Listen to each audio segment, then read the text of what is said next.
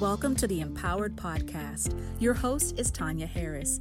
Tanya is leading the way and creating a whole new level of possibilities in leadership development.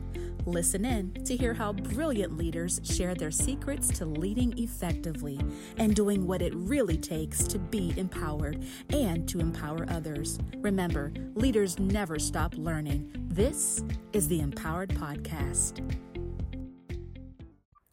Leadership is a process, not a position.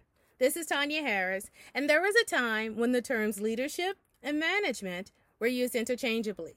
We now know that there's a significant difference between the two. Management is at its best when things remain constant and static, whereas leadership is focused more on creating change and facilitating growth, which of course is going to require movement from one level of leadership to the next. There's a great book Five Levels of Leadership, written by one of my favorite mentors, John Maxwell.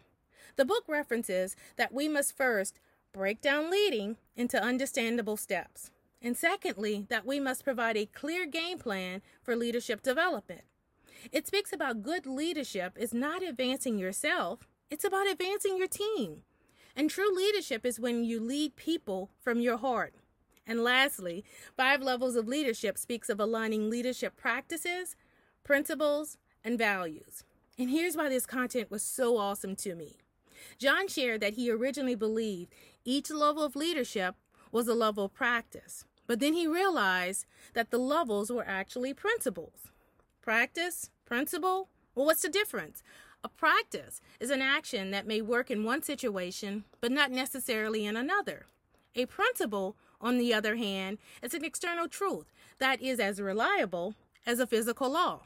Effective leadership principles, when embraced, become part of our values and assist us with making wise leadership decisions. This book is fantastic, and I'm excited to share with you my key takeaways. Look forward to my upcoming podcast. Some really great information coming your way. Remember, leaders never stop learning. Be empowered.